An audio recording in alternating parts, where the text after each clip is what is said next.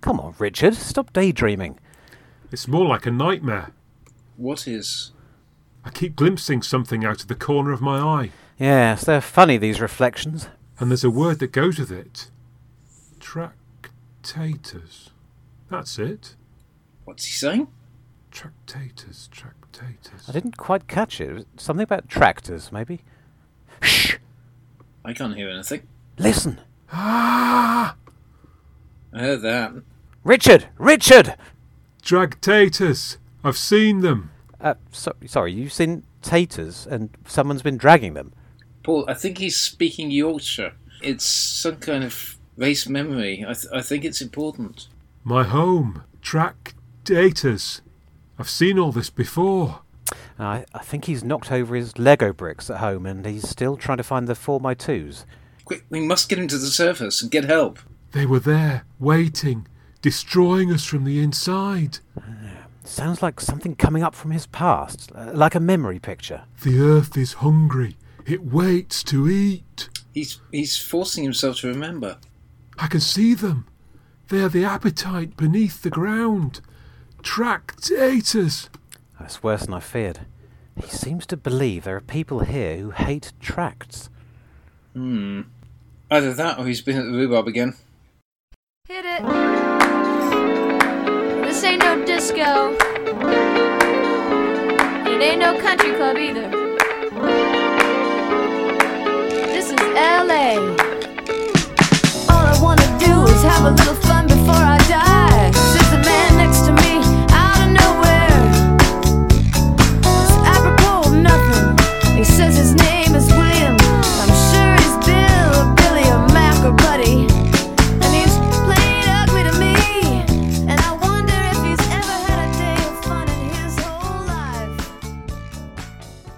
Hello, hello, I'm Richard. Uh, welcome to Something Who, Episode 4. So, Podbean, who hosts our podcasts, they give us statistics about how many people are downloading our podcast and where they come from. And, well, that little bit of music was a snatch of All I Want to Do by Sheryl Crow as a tribute to California, which has been a hotbed of recent downloads. Anyway, this evening, uh, we welcome back Paul to Something Who for the first time in a little while. Yes. Hello, Paul. It, it feels like a very long time. I've completely forgotten how this works, even though it's incredibly simple. I just sort of open my mouth and and speak, don't I? But I, I can barely remember. Words Apologies for the out. absence. Yeah, yeah, yeah. First time since epi- episode two. So, and, Ah. and, and, and there was there was a, a two and a half in there as well. So, we're absolutely delighted to have you back, and indeed Giles. Hello. You can't get rid of me. No, no, no. You're you're you're here for the fourth time. Is it really? Good lord. Yeah. Plus, of course, all those thirteen casts. Mm, Oh, yeah. Okay. Yeah. Uh, well, you know what they say: if you can't do the time, don't do the crime. Anyway, the first bit of important business today is to is to be quite emphatic about the fact there's been no revolution here at Something Who, and despite the rumours, I'm staying as showrunner for the foreseeable future. Okay. Four more years. Four more years. So that rumor that Tim was spreading the other week that you'd um you'd been unceremoniously sacked and were being He's been- replaced by he's been spreading a lot of JL Southall as an emergency show showrunner. Scurrilous. Uh, yeah, uh, scurrilous is, is indeed the right word. So, just to remind uh, anybody who's forgotten or, or those who are coming for the first time, uh, what we do here at Something Who is to compare two stories, one from the old series and one from the new, which have some sort of linking theme. Some some of the linking themes are obvious, and some of them are a little bit less so. Paul, this one was your idea. Uh, we're comparing today Frontios and um, that other one. If I can remember the name of it, the Hungry Earth. Yes, that classic that nobody ever forgets. Mm. Yeah, yeah. yeah I didn't scroll down far enough uh, to, to Midway to see it. It's midway through New Who, isn't it? It's um, right there in the middle. Oh, it is. Yes. Uh, yes, it was my idea. I'd like to claim I thought long and hard about it, or that I was deliberately searching for the most tenuous link I could find. I'm not sure why it popped into my head. Possibly I was looking for an excuse to, to include Frontios, I don't know. Anyway, hope hope it works. Yeah, yeah, yeah. I'm sure. I'm, I'm, I'm sure it will. I've just thought of another one. It could have been Frontios and the Web Planet, couldn't it? The, the giant woodlice theme. but uh, too late now. Well. Yeah, where's my Yeah. inset movement by Ro- um, by Rosalind de Winterbadge? Yeah, yeah. I think I think it's too much uh, Vaseline for any of us. That I beg I am pardon. not going to attempt to follow up on that. no, no. So I'm trying to remember what we do now. I, I, I can only think that we we launch almost immediately into a discussion of Frontios. Hmm. Which is great. For some reason in my head, I had it the other way around. But of course, we always do the classic story first, don't we? So Well, we do. I wonder whether we should do. Should we do it the other way around for that for for that very very reason? Should we mix it up a bit? Uh, it matters to me not a jot. Whichever one you would like to talk about first. Well, I, I watched them in the um I watched them in the other order. Yes, so I, I watched the Hungry Earth and and Cold Blood first. It was more. It was kind of. It felt. It felt at the time like it was a matter of um, getting the chore out of the way, so I could enjoy the other one. But um, but I've actually come out of it with a um with a bit of a different oh, opinion on that. So yeah, spoilers. well, Oh, yeah, I suppose so. Kick us off then. Kick us off. I guess my general opinion was I really thoroughly enjoyed watching that, and it was I'd been bracing myself and thinking I'm really not going to enjoy it, and I I had a memory of it being a bit being a bit of a low point in that season.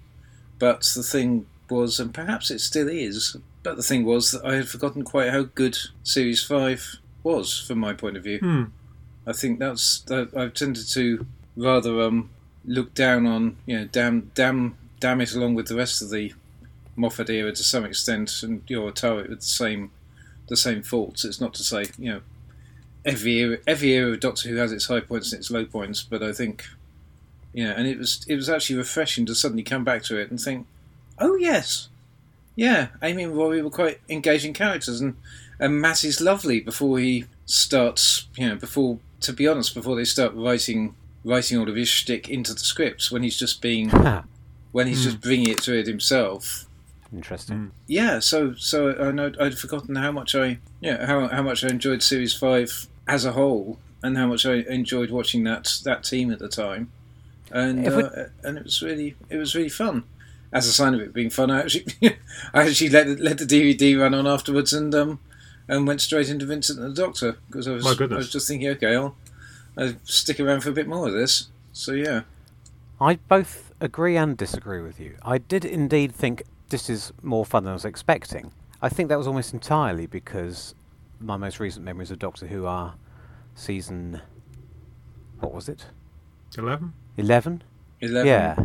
And coming in thinking, oh my goodness, this is Chris Chibnall. Well, that's yes, that's the other factor, of course. You know. I've got to be honest, I don't think Cold Blood was any better or worse than I remembered it. It was exactly the same. I also like season five, and I thought it was a weak point in that season series at the time, and um, still do.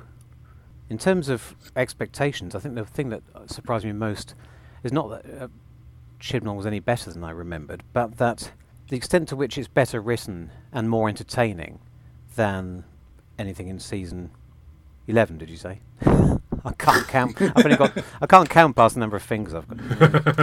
The extent to which it's better than anything from the most recent season is just because he's writing somebody else's characters. The 11th doctor and amy and rory Hmm. were inherited by him and he has a good go he has a good go at writing them i don't think he writes them as well as moffat or indeed most of the other writers that moffat employed and yet he can't help because he's competent enough to, to write characters vaguely in line with their, their brief.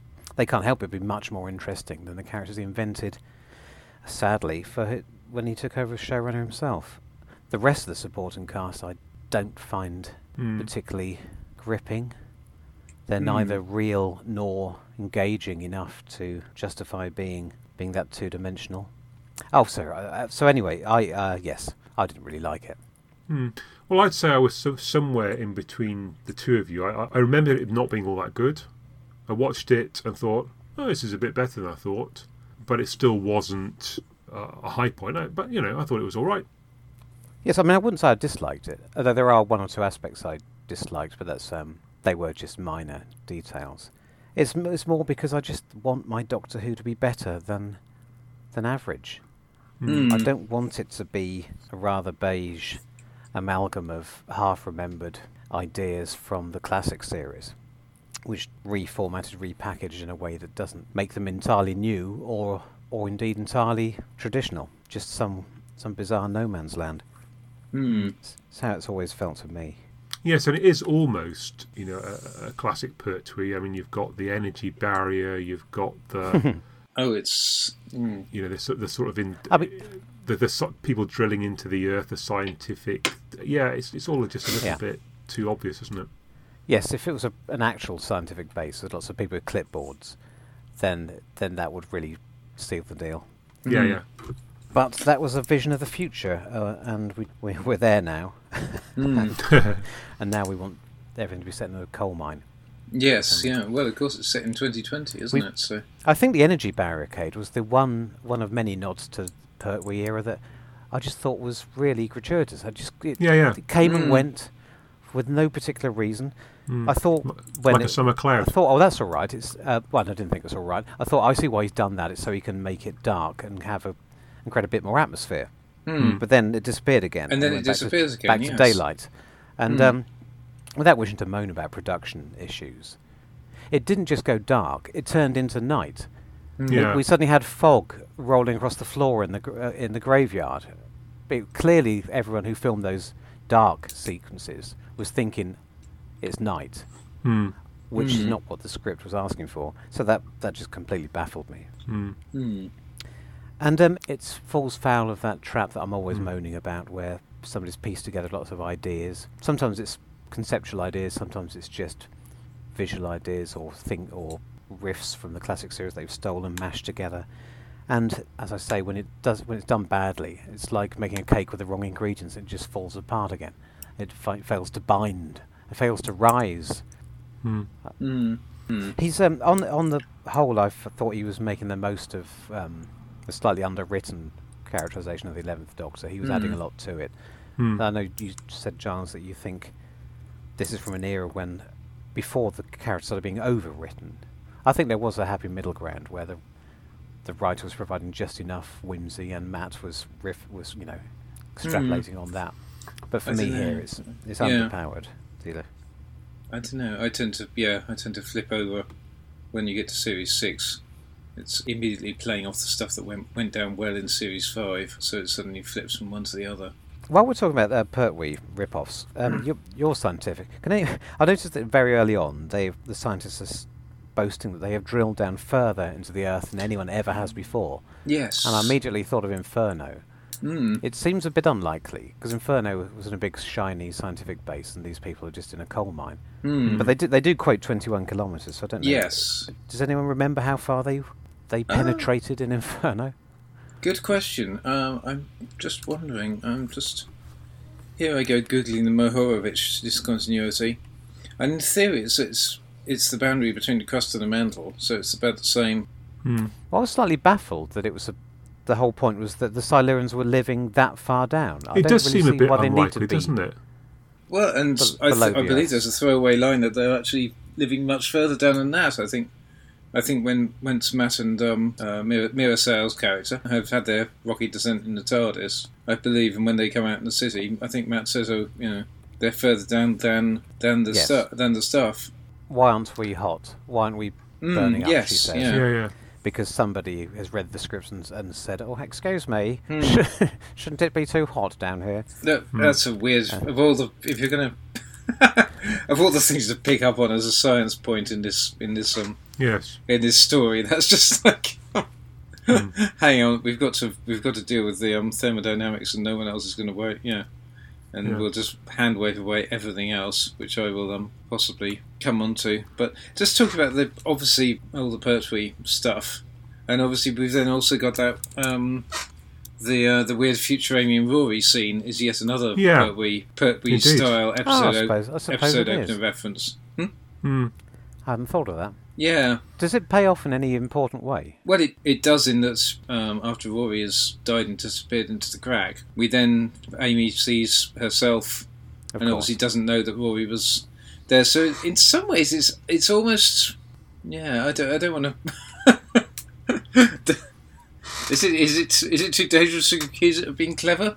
That it actually takes that takes the thing that we kind of as see, take the thing as as seasoned seasoned Pertwee watchers and knowing knowing all the all the things that Chibnall is referencing. Although of course it's possible since this is a season arc related thing that it's a um, that this was inserted by Moffat instead. Hmm.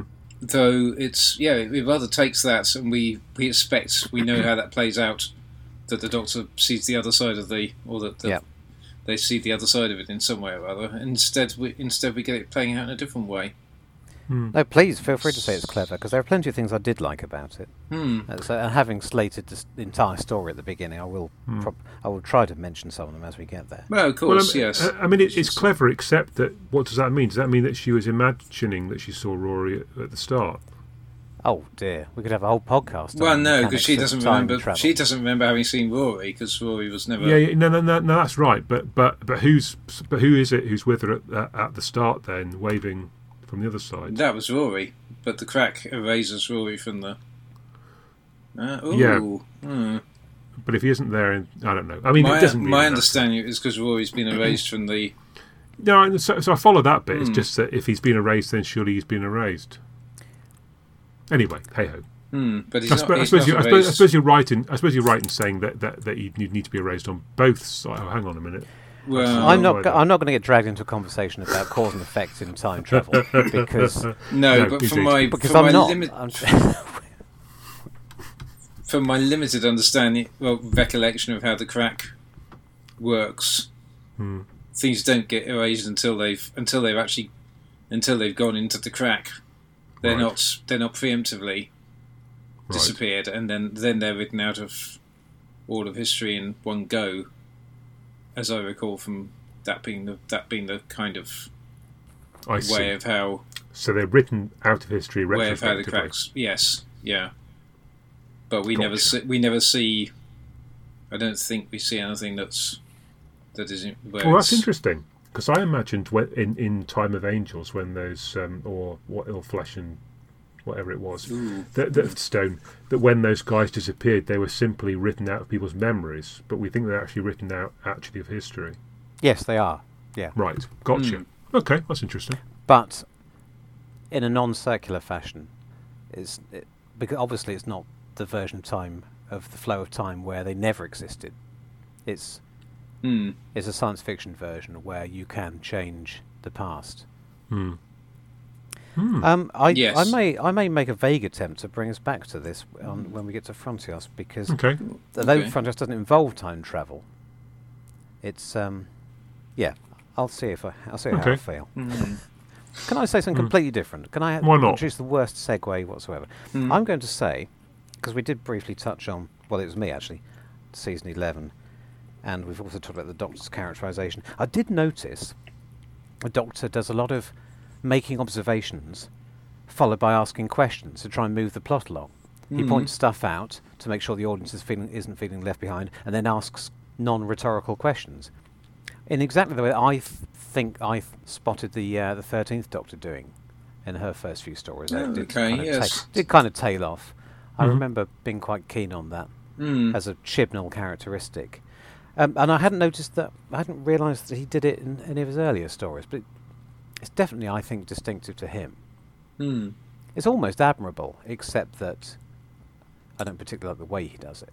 But I do like Mm. this attempt to keep, to, um, to rather efficiently and briskly make sure the audience is keeping up with the important points. Hmm. Yes. Yeah.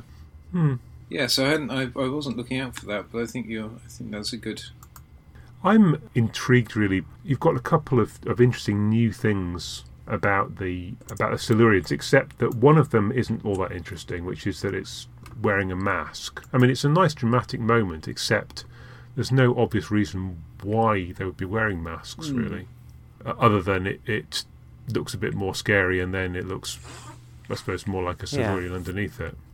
I literally have no idea why they did that. I mean, it would have made if it was for the older fans, and it would have made sense if the mask looked a bit more like the original Silurians. Yes. And you take that off, and they're humanoid Yes. underneath. That would have been a way of. Mm. It would have worked in context for new fans, and also meant something to the old fans. But here, Yes. they look scary. You take the mask off. They have human style features.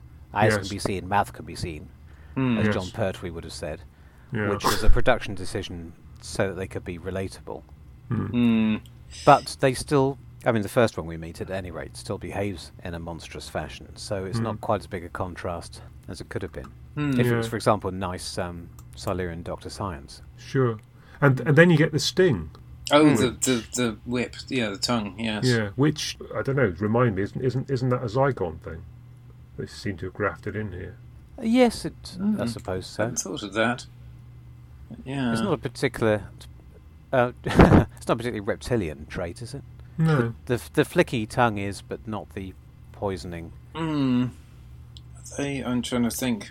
Because I know you're not a biologist, but um, No, no. I think you're. Cl- I think you're clever enough to, to answer that. Yeah, yeah. Um, yes, well, it's possibly. I would have to um, refer to my my um, my pal Darren Naish, who runs the Tetrapod Zoology podcast, to get chapter and verse on venomous dinosaurs. But probably the reference they're thinking of here, at any rate, will be the ones at the start of. Is it Jurassic Park three or no? Hang on, where's the? No, it's it's in the original Jurassic Park, isn't there? The one with The- the, the fat- the fat come- guy. comes out of his Fat, yeah, the fat yeah. guy from Seinfeld is running away But and that, gets. that just spits poison at him. Yes, yeah, yes. Okay. So that's poss- Hmm. that's probably the reference. What the um, whether there's any So- paleontological justification for that? So they gain the flicky tongue, the poisoning ability. Hmm. They lose the third eye. Hmm. They gain the ability to be understood rather than sound like Peter Halliday doing a funny voice. I, I mean, I can't. I can't. I entirely understand all the changes that were made, and I can't entirely blame them. I mean, I as you say, it, it feels like the sort of thing a reptile might do, whereas the Hmm. third eye was, although we, you know, us old school fans say, well, that's just something Silurians have. They have a third eye that can melt holes in rock and gives them telepathic powers. no, that's um, good. That's But if that's, you try and explain it, if you try and explain it to a new audience, Hmm. I can see why they dropped it. I don't know. I- They're Tuataras, mate. No, um, no. Pardon? The third eye, the third eye's got better grounding than the venomous tongue. Oh. yeah. There's a there's a relics lizard on, on New Zealand called a Tuatara, right. which has got a vestigial third eye. Oh, I see. But it can't actually telepathically It, control it can't, humans. no, it can't. oh, right. well, not, Oh, I not wonder that, where not you're that taking anyone it. has lived to tell. Or melt holes in rock. Mm, yeah. No. So the most this third eye could ever do was see. Uh, I and think it can't so, even, yes. and it can't yeah. even do that now. Mm. Okay, but you're telling me that's where Malcolm Hulke. got I the think it might be, basic yes. idea. yeah. Okay, fine. Unless it's a good, Hmm. it's, unless it's a good old-fashioned coincidence that they found it out afterwards. But I mean, um, Yeah, I did wonder at the time why they couldn't have just kept it and not used it. It hmm, would have been a lot easier to animate a third eye in this day and age, wouldn't it? Than Yeah. was back yeah. But whatever. I do find the the makeup a bit disappointingly over-humanising. Hmm. So I've done a quick uh, Wikipedia search, which is my normal, uh, you know, bit of research, and it, which suggests that there aren't very many venomous um, lizards, and those that are uh, are biters rather than stingers. Yeah. Well, there you go. Okay. Anyway, but but but obviously, uh, Right. Silurians is different from that. Okay, and I suspect that the um just to just to finish off on the masks, I suspect that the um the mask thing is uh, sadly down to simple budget issues. I'm pretty sure. You think? I'm pretty Do sure. remember, do you remember seeing ever back at the time, or rather shortly after the time, the that Hmm. they did try several other designs, and that um, Mm. I think it was Neil Gorton had created a version that looked a lot more like yes, the original Silurians. Yeah. and Uh-huh. updated, you know, in the vein of all his updated Sontarans, Ice Warriors, Mm. uh, an Yeah. updated Silurian, and they just decided to go for something, probably because the way the script had been written, that we needed to be able to identify with them. And nowadays, you know, we're not in the e- era of the web planet anymore. Nowadays, that means you can't. they think the audience can't identify with something that doesn't look a bit human, which I always thought. Actually, I'm going to be a bit critical here. I always thought was missing the entire point of the story. I mean, it's all about the fact that we shouldn't be afraid of things just because they look different. And if they don't Yeah. look that different, then it's undercutting the moral of the entire story. So, Hmm. so I would rather they had still had the, the third eye, the, the Donald Trump mouth, Yeah. and the Peter So- Halliday voice. So, what do we think about Alaya and this idea first that she's going to get herself killed in order to provoke a war? Um, I that's one of my th- things I liked more about the plot. I Okay. thought that was more interesting. hmm. Hmm. Certainly interesting. It's, it's quite sophisticated, isn't it? sophisticated, devious, yeah, cunning. Um, yeah, I mean it's more intelligent than anything in the in Doctor and the Silurians, where we have good Silurian, bad Silurian, and Silurian scientists, don't we? the young Silurian is hilariously angry in the original story. Just run, runs around sounding rather petulant and childish about Yeah, everything. sort of rather like the young Chris Chibnall. I, also thought, uh, as an aside, that, that a couple of things that hadn't aged very well with this were the titles and the TARDIS set, for that matter. They both looked a little bit less impressive now than perhaps. Well, I don't, I don't think the titles ever looked very good, but they particularly didn't look very good compared with the Davies era titles. And equally, I, I, think, I think the TARDIS set wasn't doing all that well either. Some things did look a bit dated. Yeah, they- I thought the music all the way through was pretty awful. It was. I mean, I was never one of those people who hated Murray Gold's work, but Hmm. I thought this was. It wasn't. He obviously wasn't very inspired this week. You have to Mm. and it's, it's, mixed, mixed very badly. It's so low. It's odd considering what most so many people used to complain it was too loud. You Mm. couldn't hear anything. I Mm. could barely hear the music, and It's so you might as well not bother. If, Yeah, it slid off me completely. I have to say, you, you mentioned it. I thought, oh yeah, there must have been music on it, but I cannot cannot remember anything about it at all. Hmm. I've got I've got a few more notes on Silurians. I, I Mm, go on. The, our first si- sighting of the Silurians running around the graveyard, despite the inexplicable dry ice floating around Mm. the tombstones. The Silurians, yeah, that, that that was quite. the- It's um, it's trying to tap into a sort of ghost story vibe Hmm. on and off, and that's one of the points. And uh, the production, in, I don't think always does that any favors. It's not always in sympathy with what Chris was was up to, but that's one section where it works quite well. In fact, we didn't really finish talking about um, what's her name again, the Silurian, Al- Alaya, Alaya. is the one that Alicia, to- Alicia Keys. Alicia Yeah, I Keys mean, her- Yes. She hasn't just got this plan; she actually knows that when she says, "I know which one of you will kill me," that's quite Hmm. sophisticated, knowing enough about psychology Hmm. to identify that. It's a bit contrived, but I do, Hmm. I did quite like that. Although, oh dear, there's always a flip side to everything, isn't there? How d she says, "I know apes." How, How? does she know apes? Hmm. Well, they were just tiny little scurrying mammals when she was last. um, Let's Conscious. get on to no. so she um, does not know humans. What she Mm. means is, I know humans. I know human psychology, and she Uh, doesn't. That must be a complete lie. So that's Unless they've weird. been sort of popping up every now and then. Well, Do they explain that in part two, which, Well, this is the thing. which that as we know, I didn't watch. sorry, sorry, listeners. I've been trying to keep that from you for as long as possible, but it's time to come clean. Hmm. I because I only watched part one because that's where the the semi-tangential link to Frontios is. Mm. So I'm not really interested in Silurians. I just want. I'm just talking about the Mm. Hungry Earth. Uh, yes, well, Malohkeh does come out with something, and it's just like, what the hell's been going on here? Because basically, there's a thing towards the end of the second episode, I think, where Malohkeh kind of reveals, and just when they're getting the little boy out of cold storage where they've had him, and so he he says something about he's been down there for a couple of hundred years on his own. So presumably, therefore, before any of the military woke up, because Hmm. the because of the the systems picked up the threat of the encroaching drill on their oxygen pocket, and he he says, and there's a there's a line that implies that his his family have been, you know, or other scientists have been working there for centuries. Um, and but the the thing is, he then talking in the plural talks about oh. I don't hurt the kids. I d- you know I don't harm the kids. I just slow down their life cycles and put them into storage. So this is the implication, and this, this is just after Matters, uh, after the Doctor has had to has had some line about I kind of love you, Malohkeh. There's Yeah. this vivisectionist Silurian scientist who has been um Just in case I haven't been critical enough about this story, that was the thing I hated most. That is just Yeah. absolute nonsense. He does the same Yeah. thing in part one, which I did watch, uh, where he's babbling on about how beautiful Alicia Keys is. mm, Although he doesn't admit it. I must, I'm not going to read that out. One of my notes is quite rude. His first comment is, "You are beautiful," and uh, I just, yes, of course. No, I'm not saying that the Doctor shouldn't see the beauty in all sentient creatures, but he doesn't walk up to Meera Syal and say, "You're beautiful." Why is he so excited to see a Silurian again? mm, yeah. I, I just think it's um a bit It's- partial. mm. Is he the he's the James Blunt of um, doctors? Uh, But he, yes, he doesn't. It does admittedly turn on a sixpence and immediately start turn cold on her. No Mm. pun intended. So, um, so that seems Mm. better. But no, in in part two, Yeah. that's just nonsense. Yeah. So yeah, So, so, I mean- yes, so there is there is an implication that they have been snatching people for a prolonged period from this, from presumably from the village above, or from Yeah. the from the surrounding neighbourhood. And there's also an implication that they've been, because he talks specifically about children plural, that there should be some other kids in cold storage down there that then get that then get conveniently forgotten about.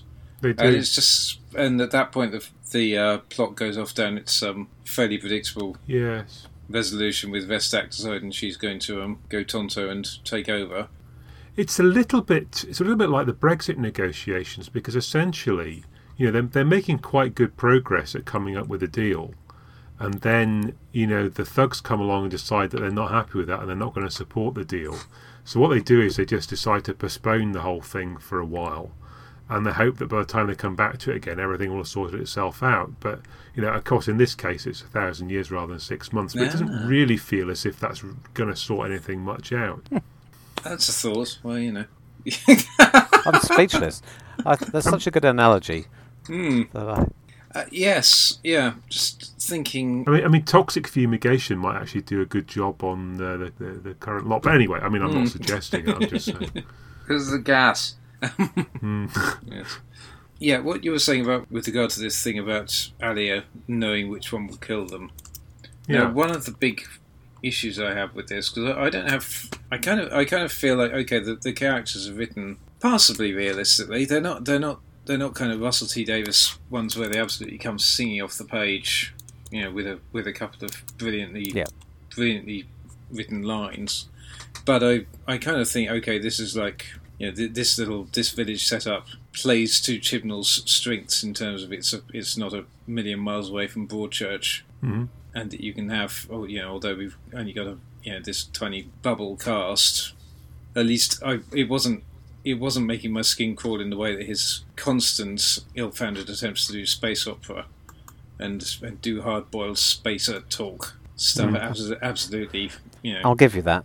make my make my knuckles itch every time you know every time he does it. So I feel like it was kind of playing to his strengths in that regard. But the thing that does set my teeth on edge rather is unfortunately Ambrose, who has got rather the most important thing, and I'm, I'm not sure but it's just the I don't want to wail on the actress, but yeah, I just feel like I'm, I'm not sure whether it is the actress or whether it's the whether it's the way she's written. Because the problem is, I think personally, I kind of feel that her. The problem is she's she's one note throughout. As soon- Yeah. the, from the moment we meet her, unfortunately, the the the, the script puts her puts her, puts her in a position where the first thing is that her husband's gone missing. Yeah. The second thing that is you know is that they're under siege, and I can't remember, but it does rather pile everything Yeah. but the problem is, it feels like it doesn't work. For me, it doesn't work because we don't see it. It would have been much more effective if she'd started out and we'd seen her sunnier side. Yeah. And we'd seen it actually had a light personality and was gradually twisted towards this and doing this awful thing out of And then, desperation. it would have been and much then we more could have effective. thought we Hmm. could have thought that could have been any one of us. Yes, Yeah, yeah. yeah. We, we would Yeah. have thought, yeah, I might have done the same Yeah. thing. Ru- But they make a, from the a moment bit of a bit of a sod from the she's the beginning. shrewish, you know, Which- she's a shrew which from is the beginning. cheat, cheating. If you're going to do that sort of pompous Mm. moralising, which never sat well for me in, in classic New Who, Mm. Yeah, you've got to be a bit cleverer about it. Mm. And Yeah. I would even say the man who wrote Broadchurch should should be better at it. Mm, true. Okay, it was very contrived, but everyone had because there were far more shades of grey in most of the characters in Broadchurch. Admittedly, there had to be because you had a new suspect every week. But Mm. um, Mm. yeah, that's it's, it's just a waste, isn't it? It's a waste of of that side of the story when it isn't actually teaching you anything. It's just saying, "Look, nasty person does nasty thing. Mm. Doctor yes. is sad." Yes, There's nothing more yeah. to it than that. If it's if no, she doesn't have an arc. Mm. Mm. Yeah, and then, but I, So I do like the um just vaguely touching on that, and because it's only a very minor thing. But one thing where I, I did make a note, my God, Matt is good. In this, it's that the thing, that little confrontation where with Ambrose about the weapons when she goes to the car, and Yeah. he's he's alongside her, and there's just there's just the, the look he gives her is just like, yeah, nailed it. Is that and you're better than this? It's um he I doesn't. don't- I don't think he says it. I don't think he says anything other. He says oh, He no, does, he no says- weapons, and he, he just gives her a. He gives her the most chilling look. It's just one. It's one of those moments when, you know, what Matt was so good at was sometimes channeling the channeling the 1100 year old Time Lord from inside. It's just one of those moments where you get the weight of the character, if you know what Perhaps I mean. there's perhaps there's another scene where he says to her, "You're better than this," but um, I- I know what you mean. He performs it well. The script slightly, no, significantly overstates it. Yeah, I- so I don't So- think it. I don't think it is that. I think it might be No. earlier than that because I don't Yeah. think it's it's not nearly as on the it's not as on the nose. they don't expect to, him to deliver anything. It's just a it's just done in a look. There's something he, Yeah. He does, and of course because it's a couple of days since I watched it now, I don't have and I didn't put time codes next to my notes. Damn. Talking of not wanting to rail on an actress, which Mhm. you said very, very nobly earlier, can I just mention Meera Syal? Am I? Am I I'm going to regret saying this. I think she's a perfectly good actress, Meera Syal, but is it only me who thinks she's completely miscast here? I'm sure there are many. I can imagine many parts she would have been perfect for, and I can. This isn't the one for me. It it just does not. It seems like a massive miscasting. To me, it seems like just to re- look ahead to the Fifth Doctor era. It's, it, to me, it's she's like the Beryl Reid of de, de nos jours. It's, ju- it's as big a mistake as that for me. I just cannot believe a word anything that this character says or does because that character, in my opinion, is not Meera Syal. Ah, you're talking to you. You may be making the argument in the wrong direction because I'm, I'm a staunch defender of the Beryl Reid casting decision. All right then. Oh, well, let me, um, let me no, go further, sir. It's worse than Beryl Reid. Yeah, I, Yeah, I even can't. 'cause- worse than Beryl. I'm sure. I'm sure Meera Syal is not anywhere near as baffled or bewildered by the situation she's in as Beryl Reid. But um, no.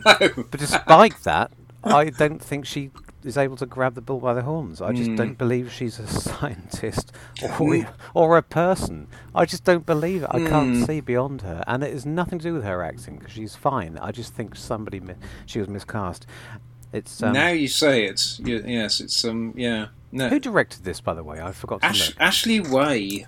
Oh, there's a name not to conjure with. I don't remember anything about him. It How many sounds like a housing estate, doesn't it? He does It- indeed. I thought it was significantly less well directed than the average New Who. it reminded well, me. if it's any if it's any help, uh, Google brings up home Ashley Way. Our services from your front door throughout your home and your personal garden space. We can assist Yeah. you with all your Is that, projects. is that what he's been reduced to? I don't, I'm not Well, surprised. it, I mean, it's a it's a funny episode because you know you've got it sort of feels quite rushed. You've got Nasreen, you know, Meera Syal's character deciding to stay down below along with her mate, the Mm. granddad, and then so they do all that, and, and and it sort of it seems to be all over in a hurry. And then they've got the sort of five minute classic Moffaty. Okay, well now we're going to do the arc bit. Mm. They kill Rory again. oh my god. Yeah, yeah, yeah no. Mm. Um, except this time they do it a bit better because, as Giles pointed out, he's never existed. Isn't is this the first time they kill Rory though? No, no, no. No? He, he died. He died in um, Amy's Choice, isn't Amy's Choice before? Oh yeah, uh, no. Oh. He must be because he's because he doesn't appear again until there's the Auton. Anyway, the point the, the point is that if they've killed Rory again, Yes. but then they decide to go outside and have a look at the explosion. You know, it's, that seems a bit dangerous to me. I don't really Hmm. understand that. And then, and then there's a bit more of it as well. So it, it, I don't know. It just feels like they rush to finish the thing, and then they've got about five or ten minutes of fluff at the end Hmm. when they could have maybe had more plot in the second episode. But I, I, that's, that's just it, it, the same thing happens in um, Flesh and Stone. That they, they rush through and ha- and have it all done and dusted in about 35 minutes, then faff around back in Amy's bedroom for Mm. Too long. Does anyone else agree with me that direction isn't all it could be? That you know, it could have lifted lifted the weaker points of the script if it had been better. I think Mm. it's most it, it's mostly that when he goes for tension or scares or anything outside of generic drama, Mm. the direction doesn't rise to the challenge. Looking at his looking at his IMDb, he's he directed six episodes of Torchwood, Oh, yeah. um, series two by the looks of it. Mm. Uh, oh no, series he did End of Days and and then others in yeah. So he did some series one, some series two, Okay. and he'd done Belonging, which I think was a Welsh. Wasn't that a Welsh soap with Eve, Eve Miles? Ah, And see, then, this, that is the sort of thing I would expect to find on. and then the he, then he did these two Who's, some Sarah Janes, some Merlins, and uh, various things since. But uh, yeah, Yeah, I mean, I've, I've, I feel like I've been a bit nitpicky on this, and actually, I quite enjoyed it. You know, I mean, it, it, uh, as we said at the start, it wasn't it wasn't fantastic, but it was all right.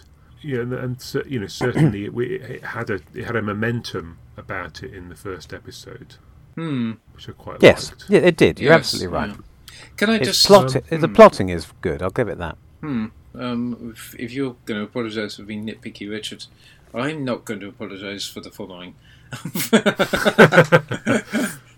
uh, they they screw up the Silurian timeline even further. Um, All right, go on.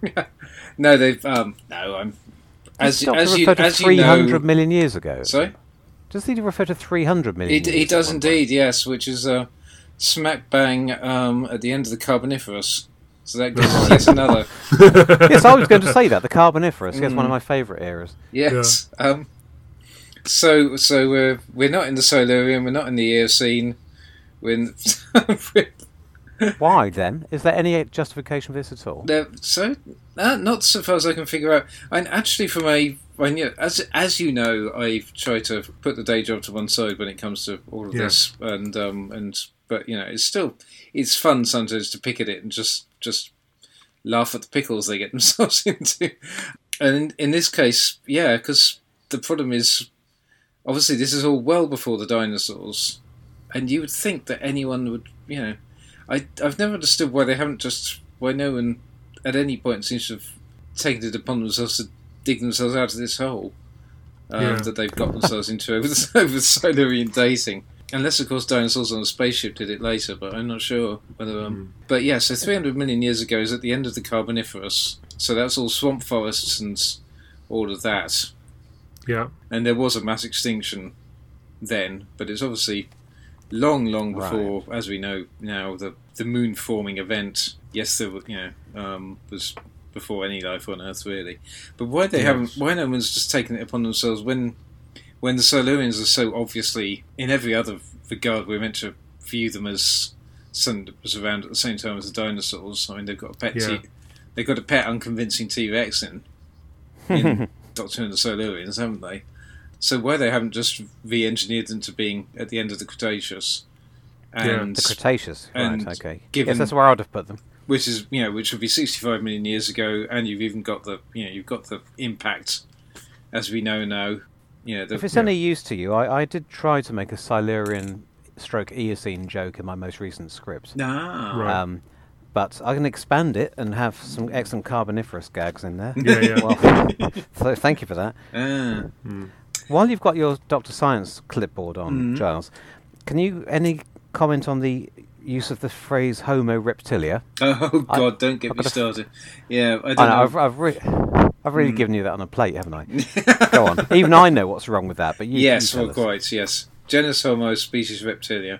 Uh, so yes, uh, that's implying. If you want to take it as read, that's that's implying they're a different. They're a different species, so they're close cousins of humanity in terms of actually being. You know, they should be same part. You know, they're they're like Neanderthals to us. yeah. Is the implication of calling them Homo reptilia. I seem to remember people at the time suggesting that it should have been Reptilia sapiens. Reptilia made sapiens would work. Yes, yeah, uh, potentially. Yeah, I'm sure you could have come up with more. It's, it's a, Oh, mate, I'll put that in my script. Hang on, I haven't done the second draft yet. There's still time. ah, there you As go. you were, as you were. yeah, yeah. So, th- so the whole being sucked down by the um, Oh, Earth hello. thing, which which is you know ostensibly Hmm. the link between this and and, and uh, Frontios. not ostensibly, Richard. It's the only one we've got. don't don't talk it down. So, so the, the the odd part about that is that they sink what sort of six to twelve inches, and then they've got another thirty odd miles to go to get Yes. to wherever they need to go. It, it's a little bit odd. It is odd. yes. I mean, without getting ahead of us, I don't. I never found the s- uh, the mechanisms by which people survive being dr- sucked into the Earth in front of us particularly convincing. But goodness me, this puts the tin hat on it. Yeah, they're only Um, they're only going a few feet in that, aren't they? yes, Twenty-one yeah. kilo. But then uh, it, they do try to explain, don't they? It's, the doctors waffle about bioprogramming. I'm, in fact, Oh, and, yeah. and maybe in episode two as well, which I didn't watch, famously. Do they explain it- any better? is- Are they is- in some is- sort of is, pocket? Is bioprogramming the the one that gets rid of the dirt without having to heat it up to sixty degrees? and then boil, boil wash. It does. It yes. It it, it explains away whatever you were going to say, whatever objection you were going to raise. It explains it away Oh, good. Mm. Yeah, I'm glad off about that. Screen.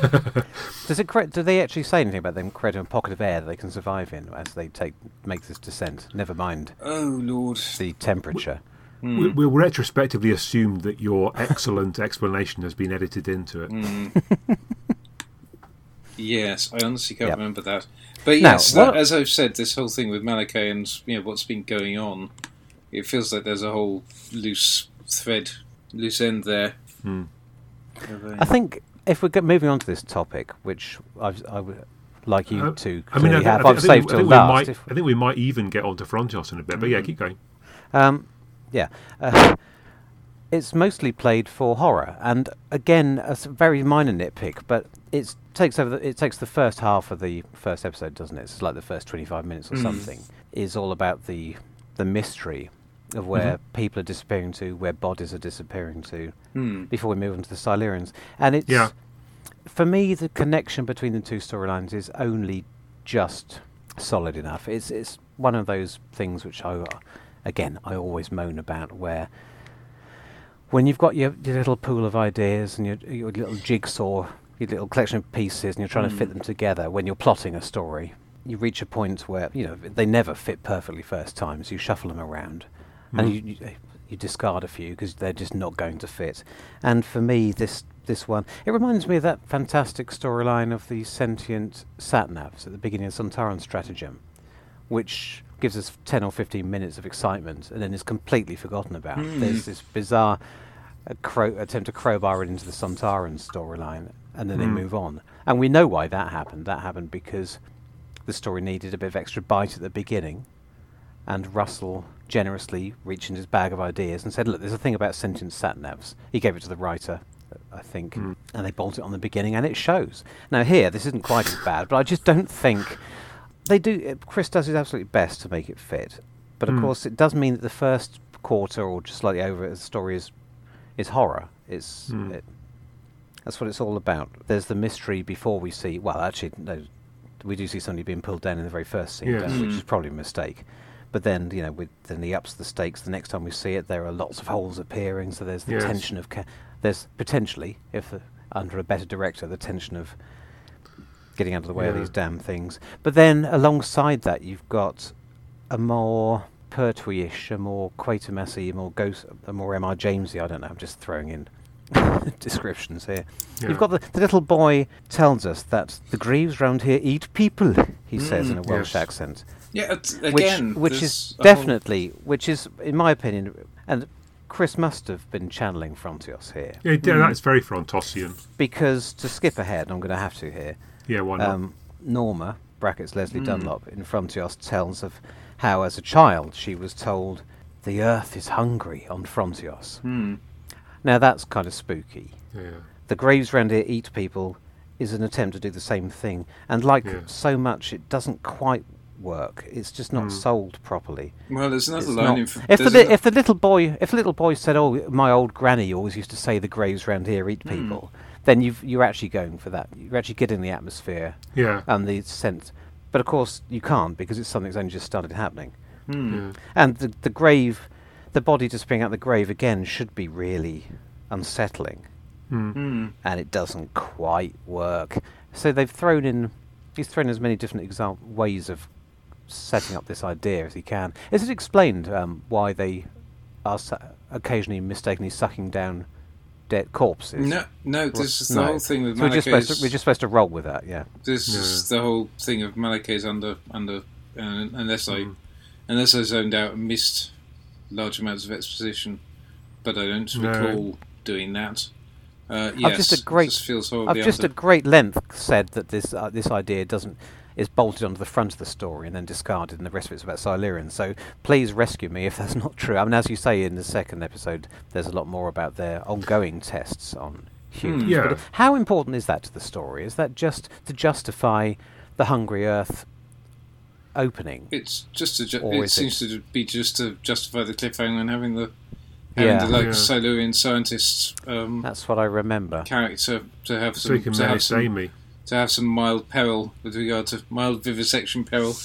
As they probably, as they probably call it on the uh, Yes, and talking of it being a horror story, that I mean, goodness me, the, the pre the pre cliffhanger of Amy watching in, as the Silurian Doctor approaches her with his Mm. mask over his face and a massive dripping um, needle in his Mm. hand. It's just like something out of an absolute Z list horror film. It's r- ridiculous.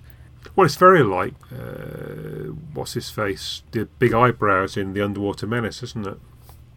Oh, Zaroff. Hmm. It is. It would. It would not have survived the Australian censors.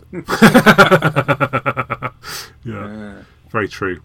So in that blissful parallel universe where the where the hungry earth and cold blood was wiped Hmm. and and is believed missing, that's the only bit we'd have. And I'd all be Mm. looking at thinking, oh, I wish we could have the. I wish. So, wish Indiana Jones would find this in a locker in Zambia. I'd love to see this one Yeah. again. And just like with the Underwater Menace, we would be wrong. hmm. Hmm. Um, yes, just can anyone remember the details on, on what was? Isn't this an, isn't this a case where there were very there was very heavy re- rewriting of the second episode on the fly? I think. I knew you. I knew you were going to say that, and I'd completely forgotten it until you did, and, until you opened your mouth there. Yes.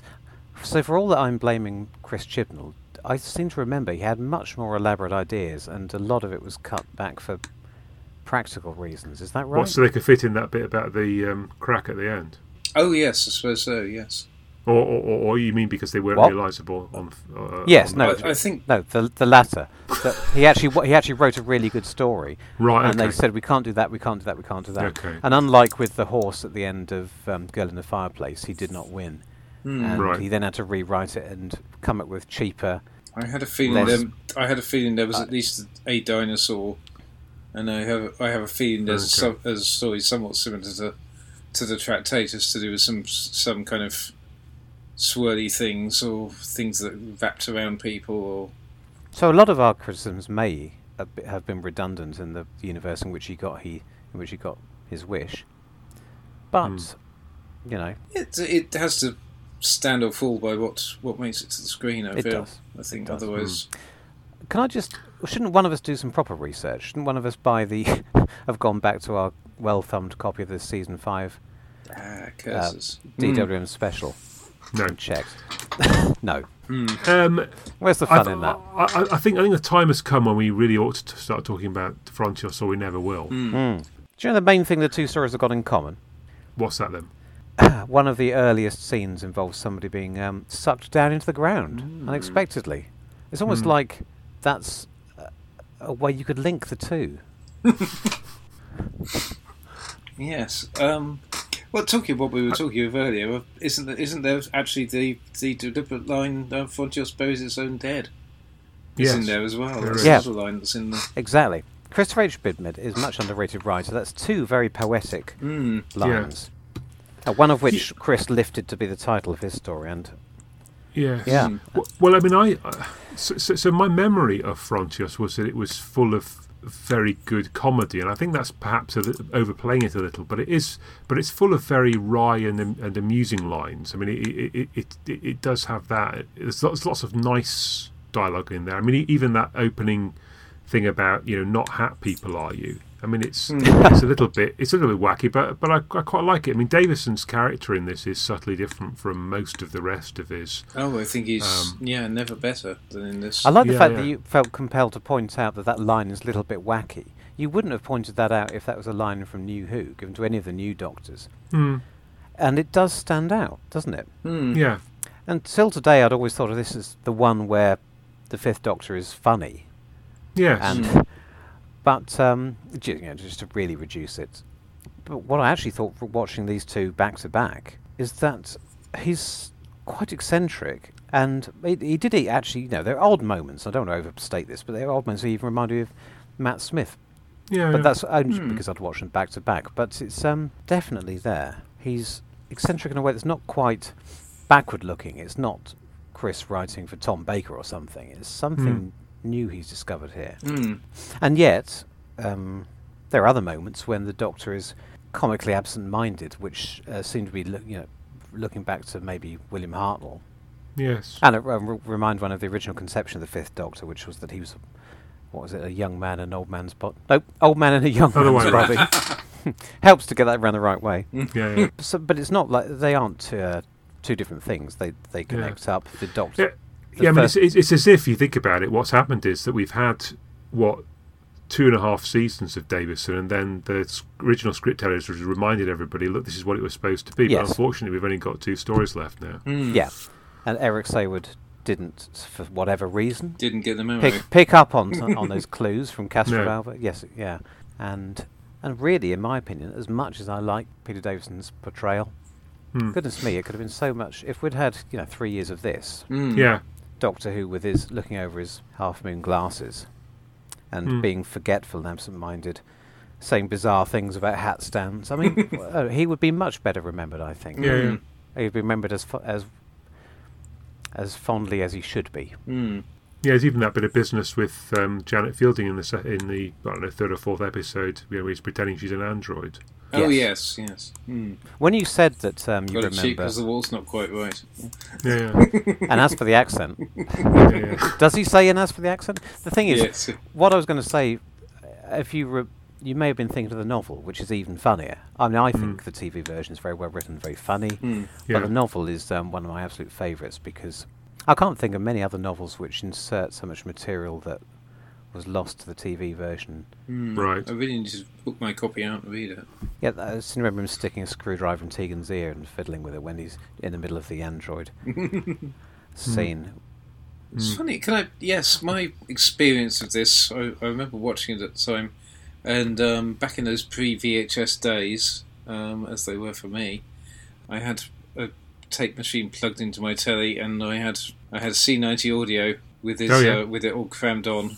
I think edited edited in the middle Yeah. to fit it all onto a ninety minute tape Right.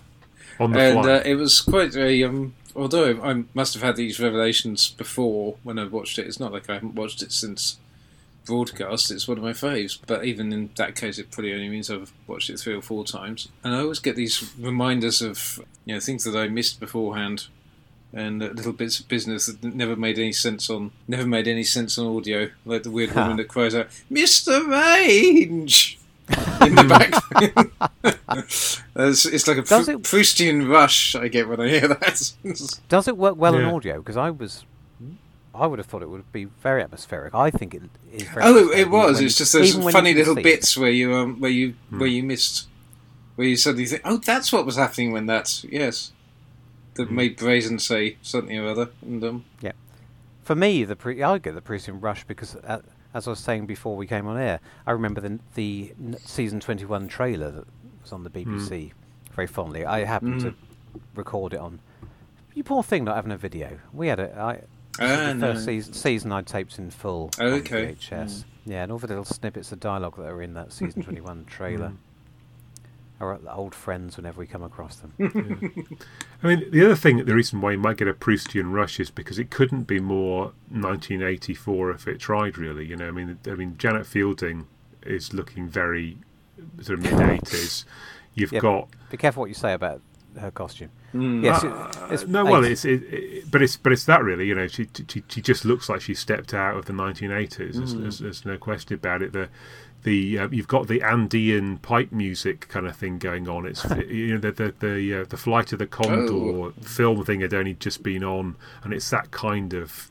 uh, thi- I mean, I, I mean, I like the music. I, Hadn't- I, I hadn't do, made but, that it, but it's very connection, reminiscent yes. of that. I've always liked the music on this. Yeah, Who's Yeah. the composer? Paddy Kingsland. Is it Paddy Kingston? Mm. Right. See, yeah, I mean, again, it's it's completely backwards for me because this is the one I had on VHS and I was able to watch over and over again. Mm. Mm. Like a lot of the p- composers of that era, his um, his music's very identifiable and his Mm. basically sounds very similar and all the stories he did. But to me, it all means Frontios. So when I watch Mm. The Visitation or um, one of those others he did, I'm just thinking this music doesn't this isn't right for this story. This is Frontios music. It just seems perfectly matched to this the atmosphere of this one. Mm. Mm. Pan pipes or no pan pipes. Yeah, I mean, I've been whistling the tune ever since I watched it, so it's obviously very catchy. Mm. Yeah. There you go. Can you can you edit in a Is that gonna cost us version royalties? or a, a brass version of that later? on? I mean, you know, n- uh, uh, other lovely dialogue from the first episode. The thing about failure-proof technology. What happened? Mm. Well, it failed, and nothing survived the crash. yeah, we, Yes, I watched that episode earlier on with with Mrs. Paul Morris, and she laughed out loud at that which is, I was delighted by. Yeah, yeah. The other thing she noticed, which I thought was interesting, was the rip-off of the Blake Seven costumes, which I should have noticed Mm, as a right. child and didn't. I don't know why I didn't spot that. Maybe I'm not a costume person. Mm. Oh yeah, I, But, I uh, remember that. One of the things I liked most about this, and I was it was interesting watching it with a sort of slightly more critical eye and looking for things to discuss.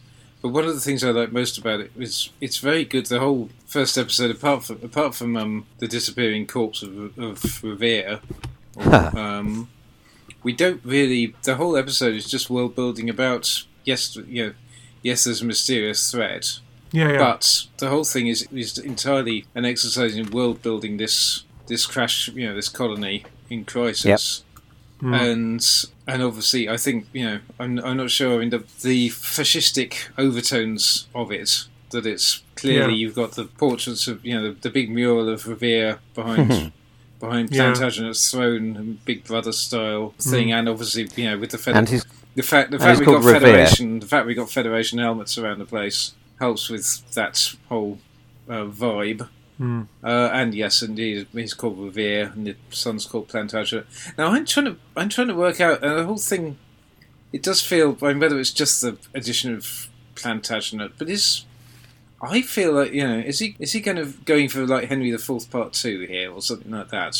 The whole thing to me feels like it's a Shakespearean, it's a futuristic Shakespearean history play. ooh, It, it, it certainly feels like somebody has said to Peter Gilmore, can, you, can, you, can, can you give me Captain Onedin, but but you know ten times as big, please? Hmm.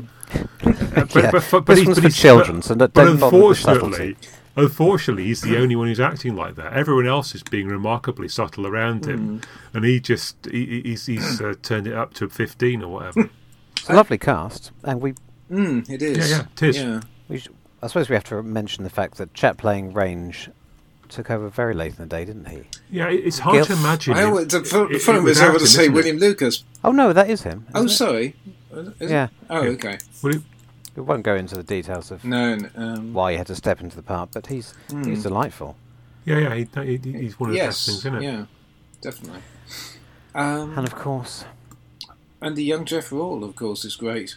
Actually. Yeah, yeah. Um, it seems strange to think that Drop Dead Donkey was only a few years after this. Was mm, yes. considerable- which I think of as having the mature Jeff Rawle in it, but Yes. Yeah. I that's my mind playing tricks. Oh, yes. I think he's not quite as young as he looks in it, but Hmm. nonetheless, No, yeah. no. He's playing he's playing Billy Liar ten years earlier. Is it Billy Liar he was in?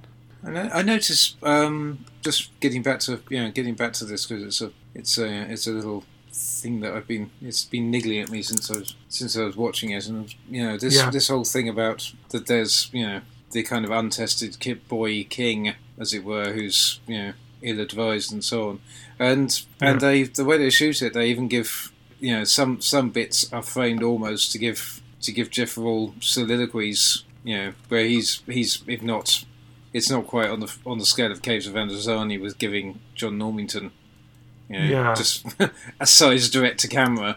But there's there's stuff that's shot so that he's he's in foreground talking to us and pr- Yes. and pronouncing, giving his speeches and things, and um, it's it's as much directed to you know out of the screen as it is, uh, which is it's interesting because it's not.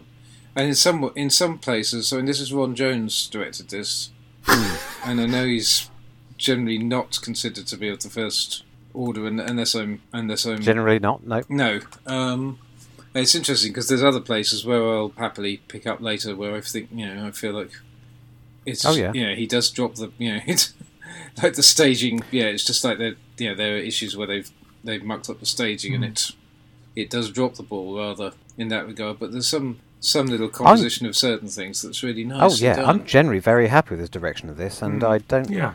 And we, you know, maybe we could spend an episode discussing what it is that brings out the best in in Ron Jones, Mm. but yeah this seems to be it for me. He's Yeah. all the. Sh- I, I assume he's one of those. You know, unlike a lot of Doctor Who directors, he's not particularly happy when the monsters are. When time it comes time for the monsters, but Mm. when it's act, when it's drama, and Mm. he knows he knows what sort of tone to go for, and uh, yeah, look, the framing's terrific. Mm. A lot of the atmosphere comes from his direction. Yeah. There's that and lovely also, shot. also matte paintings. yes, yeah, yeah, Paintings, yeah. yes. There's one Which one unfortunate shot at the start of I think one of the, one of the establishing shots of the crash ship that looks really ropey, but there's other stuff that looks Yes. gorgeous actually. Yeah, Oh, Bits I mean, where they're yeah. climbing around in the innards and they've obviously got a mat and then yes. that's- yes, it's, it's, Oh. it is, you're right, it's, it's a sta- that establishing shot that's just grim, but the Mm-hmm. rest of it is very good. It's such a little thing, the, the use of matte paintings, and who knows whose idea that was. But it just, as this is all done, said in the studio, it really does mm, help give it a sense of scale and makes you wonder why they didn't do it more often. mm. there's a lovely You- you- shot right, right at the start of episode two. Well, it's at, at the end of episode one and and the start of episode two because it's the first shot in episode two, just as the bombardment is clearing, where where the Doctor Turlough and Tegan are sheltering under that little bit of awning or whatever, and there's mist rolling across, and the, the the lighting on it is just it's just gorgeous. It's just a lovely, you know, like this. Yeah, much much better lit than is a- usual for this Mm. era. The only over, the only brightly lit scene is when they're up on the on the hull of the yeah, ship. Yeah, which I find strangely Mm, effective. which- actually, it's yeah, quite, it's- quite a clever idea. Just white it out completely. I mean, I suppose we should list all the pro- all the things that don't come across as well, just before it becomes a complete love-in. I mean, there are there's certain production problems, and I wouldn't blame Ron Jones this because he's depending on a lot of other people when it comes to special effects. Mm.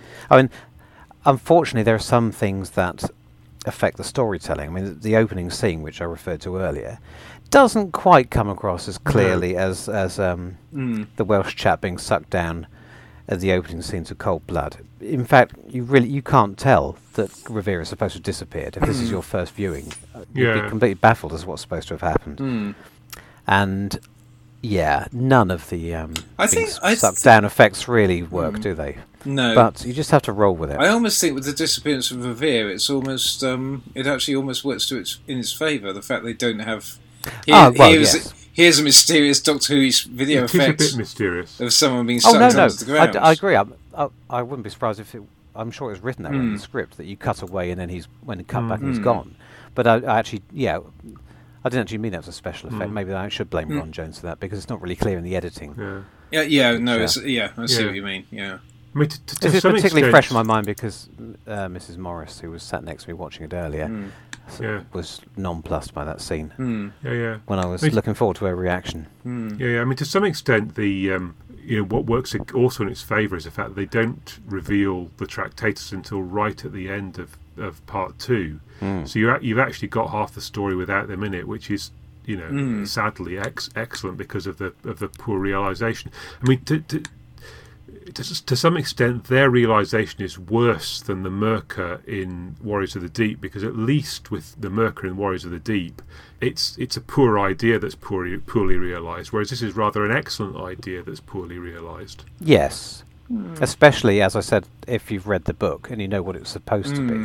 be. Yeah, I mean, lots of people have said, have written in script, scary Doctor Who monster enters, Mm. and Yeah. the monster was not as scary as it was supposed to be. But, You know, that's Yeah. just part of the course of Doctor Who. Yeah, It's yeah. particularly unfortunate that he was going for something. Chris going for something very clever, and he he's really thought this through. Mm. He's, Yeah. he's both has and he hasn't. He hasn't in the sense that he's written something he must have known they couldn't make, and Yeah. apparently he continued to do this in the f- subsequent scripts that Eric Saward had to keep sending back back to him. Right. But the big thing that's I don't have a big thing that, the Mm. big thing that would have helped that's in the book is that they don't speak. Mm. So Right. whereas we get a typical doc, uh, monster voice Mm. for the, from the Yes. Can you all remember how they communicate in the book? Yes, I I remember that. Yes. It's Go on, give the give the listeners a, a break from my voice. I can't remember whether it floated, but they had a um they had a a, a head machine uh, like a human A head. human a human head, Yes. That, um, and in, indeed there that's two areas where where Chris's incredibly gruesome ideas don't Mm. come to screen because the Mm. the, the mining machine is supposed to be not just Mm. a metal mining machine with one body at the f- plugged into Mm. it at the front controlling it, but the entire thing is made up of body parts. Mm. How he thought he was he would ever have got that a that it would be practical to build on that budget, and Mm. b that they would show it at half past seven in the Mm. evening, or no earlier, half six.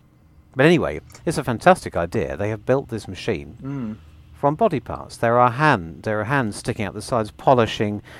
There are hands at the front um, scraping away the earth uh, Mm. at the side, polishing the tunnels. When they're when they're saying in episode two, these walls are very smooth. It's because there are dead human hands have polished them to Mhm. that that nice sheen. Well, And as you say, the floating head Mhm. speaking the, the Woodlice's orders. Mm.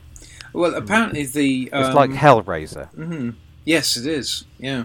Apparently they had um they they actually did have uh, extra tires that were inside the machine. So there are the the machine was designed with visible bits as built Okay. to um to actually have limbs coming out of the side, and then they Yeah. ended up on the day they didn't shoot it in that way, or when they Right. edited it, they they they shot Did, it, it, so did it they wasn't think it was too scary or just too silly? I don't it just not know. I honestly don't Mm.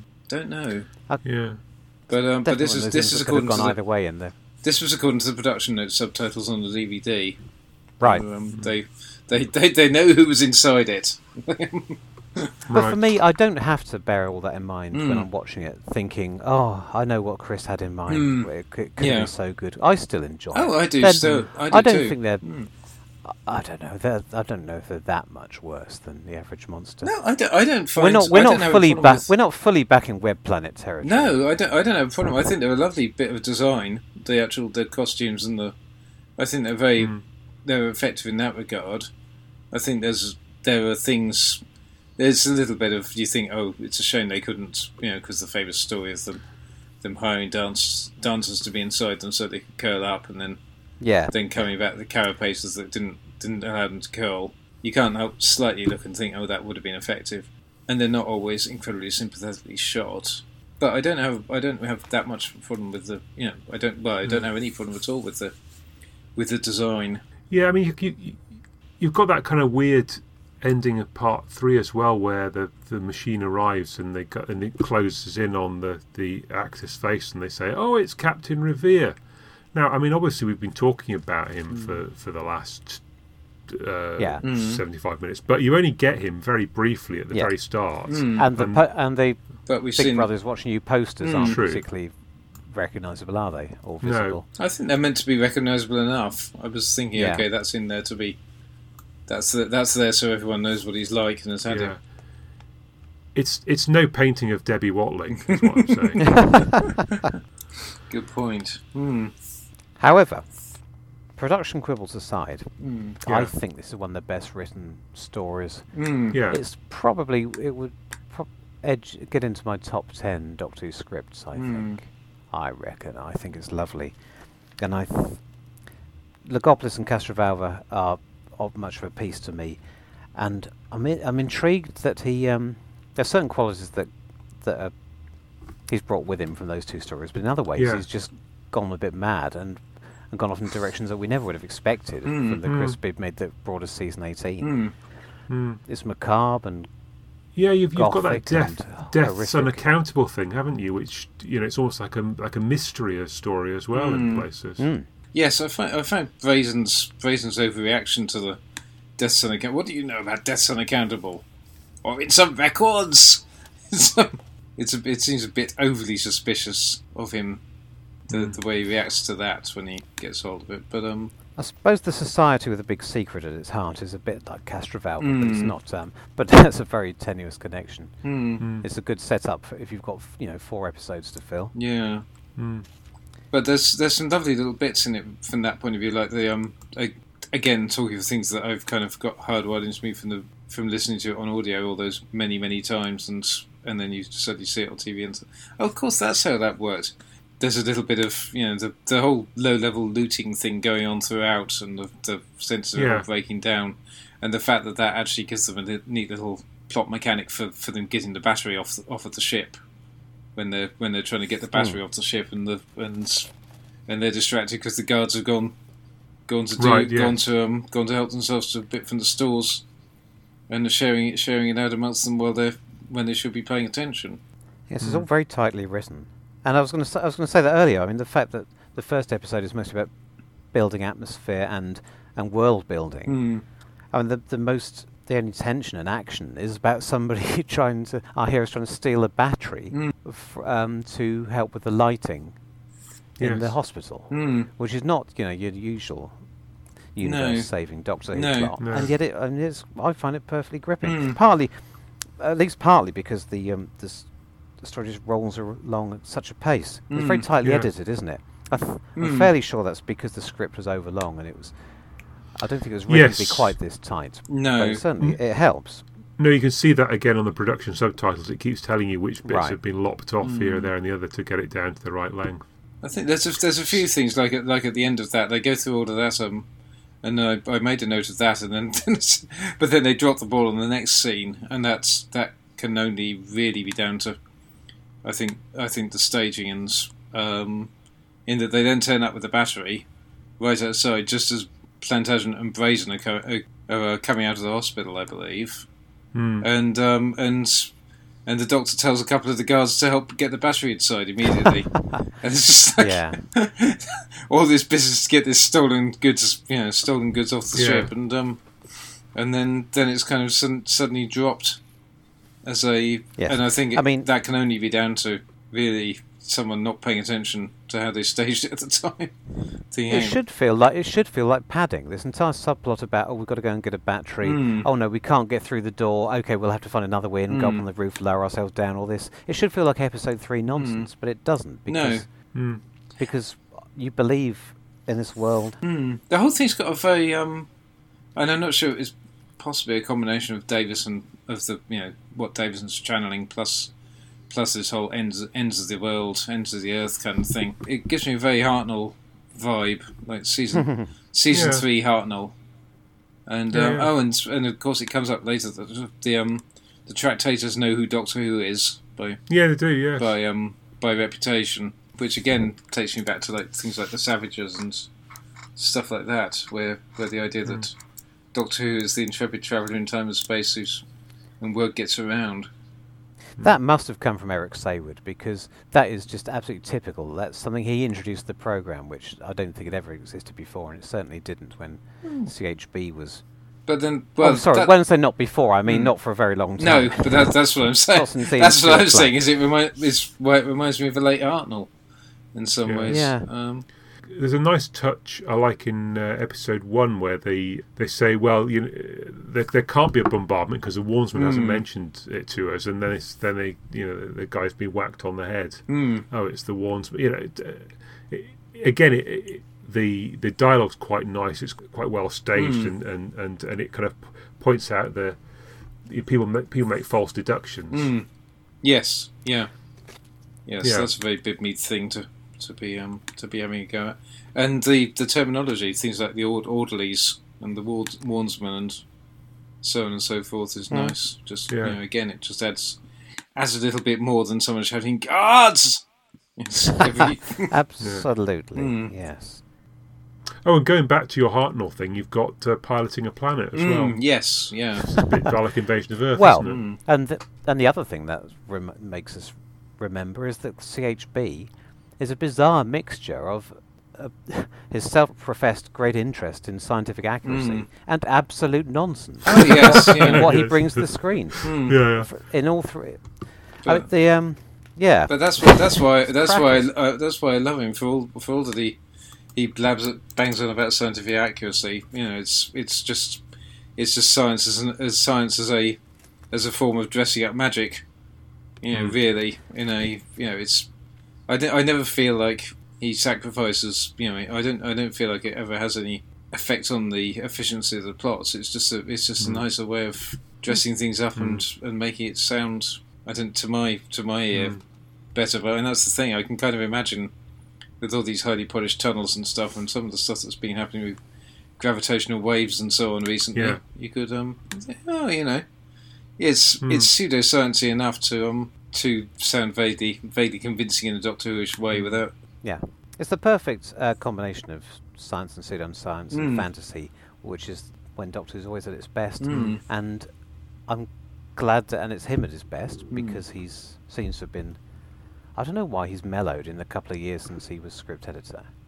So I've got no problems at all. I'm glad that he can write that style. I just don't know why then and now he continues to describe his ideal of Doctor Who as something completely different from what he actually wrote. Mm, And the yes. he makes of other writers with their bollocks science Hmm. apply equally. I just he seems. to- But I think you could just file that all under self-awareness. Anyway, Hmm. Yeah, yeah.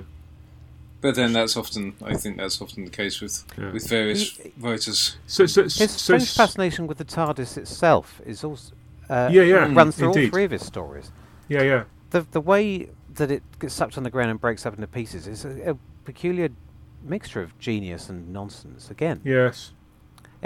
it's such a great visual image, which is why it's justifiable. It's what exactly what you should be going for. But Mm. this thing is it doesn't really make any sense. It's supposed to be massive. How No. how could it fit inside this planet if it's anywhere near as big as he himself told us it was in earlier stories? Hmm. Where's all the rock that it displaced gone? Yes. I don't care because I like Doctor Who. Uh, uh, not Star- this is Doctor Who, Mm. not Star Trek. Yeah, yeah. But you know, does it really fit? This is daft as that thing about l- materialising underwater in Logopolis. It's just that Mm. strange mixture. Yeah, so he, he said so, so. There is a feature out on the DVD, and he, he's going through that, and he, he just mentioned that each of his stories, he's got a different menace for the TARDIS. So you've got the underwater thing in Logopolis, you've, uh, you've got the hydrogen inrush in Castrovalva, and then you've got this weird thing with Frontios. But I agree with you. I mean, it, it, it is as, as a whatever I was, that 15, 16 year old, it, I just thought that this is, this is ludicrous. the, the idea of, the, of, its, of it being dispersed down below. But you know, yeah, as you say, it, it doesn't really matter. Hmm. It's got a 60s cliffhanger ending as well, going with your theme, Giles, of it being like a, p- a, Hmm. a Hartnell story. You've got that, the story leads into the next story. Oh, right at sorry. Yes, end. of course it has. Yes, yes. At the Oh end. yeah. There's- it's a shame that cliffhanger leading directly into Resurrection of the Daleks. 'cause The big finish have put quite a few stories in that gap. But um, Well, Well, it, but it could be that, that they that it lurches, and then they have a, bu- whole bunch of stories, and then they Mm. end up the end exactly of the the right final same. one of which, Yeah, yeah, Well, and they can chuck. It, it suddenly struck me while while rewatching it. I thought, okay, well, the Doctor and Tegan can go and have some adventures while um actually, while dropping after they've dropped off the Gravis. they Oh, do. yes. That Or is just- specifically one of the thing, one of the things they've done with it. Ah, okay. Yeah, or yeah. indeed Gravis for season season twenty one B companion. We might get yeah, there. yeah. they've, just, they've just done a whole set with Kamelion. uh, Yeah, added yeah. Anyway, I would I would love to write one with this team. Mm. Isn't Yeah, Fifth yeah. Doctor Tegan and Turlough always been one of my Yes, yeah, favourites? You know, yes. they're like they're like Matt Smith, Amy, and Rory, only completely Yeah. different. they're one of the classic threesomes, I would say. Mm. yeah, yeah. Well, I mean, the Doctor great. and Tegan have have a, have a nice, you know, episode and a half wandering around in tunnels in much the same way that uh, Tegan and Turlough did in um, Terminus. That's the nice thing. It's it's really entertaining. well, this is the thing. Well, it's is that, nice. yeah. to, it's just nice to actually see see Tegan being quite mellow and yes, okay, she, yeah, yes, okay. There's peril, but you don't get the impression that she's the No, whining "get me off this shit now" No. character that's that she's so often. No, well, she somehow works out that if you throw throw one of those uh, torch things at the insects, they're all going to go a bit um, nutty for a minute, and they can run away from them. Mm. And I think, yeah, I think Mark Strickson. I mean, yeah, he gets to he gets to re- reprise some of his wild-eyed stuff from Yeah, from yeah. season twenty. But I've yeah, I've always had a lot of time for Mark Strickson. he's um, he's Hmm. um, he's great fun. And there's a very nice bit of business at the end of um, episode three. I noticed the um, from a character point of view, the whole thing with which one of my hands has got a two corpora piece. You get Oh, Ray gets yes. Norna to Yeah, check yeah. which one. You know, Yes. it's oh well. There you go. Then I'm going. I'm, I've got to risk my life and go down, and then it turns out he's got one in both hands anyway. And um, Yeah, so I mean, he's not just yeah. So to be fair to CHB, he's writing the Doctor and Tegan well because he kind of invented mm, them, but he's uh, also he's you know he's only seen a brief description of Turlough on a mm, on a On beer the map. uh, yes. yeah on the back of John Nathan-Turner's fag packet, Mm. and he's still got him right. Yeah. Yeah, I th- I just like these three. They're all Mm. equally strong, equally vivid. They they got a nice hierarchy Mm. of, th- of scientific knowledge. They're they all come from different times and places, Mm, and they break down to three nice double acts, Mm. and that's that's what I look for yes. Yeah. in my, Mm. in my three Doctor Who threesomes. Mm. When I was lucky enough to write for the Fifth Doctor and Tegan once, this is one of the things I had in the back of my mind. Of not, I'm not saying I got anywhere near to achieving it. if you just think about the the cast, they all have stuff to do, and and and Bidmead finds a way of doing that in an entertaining way rather than just the kind of purely mechanical way they Mm. often seem to be in this era. Yeah. I think. See, I like all three of CHB's stories. Uh, as I said, I think this is the best because it's more Doctor Who-y.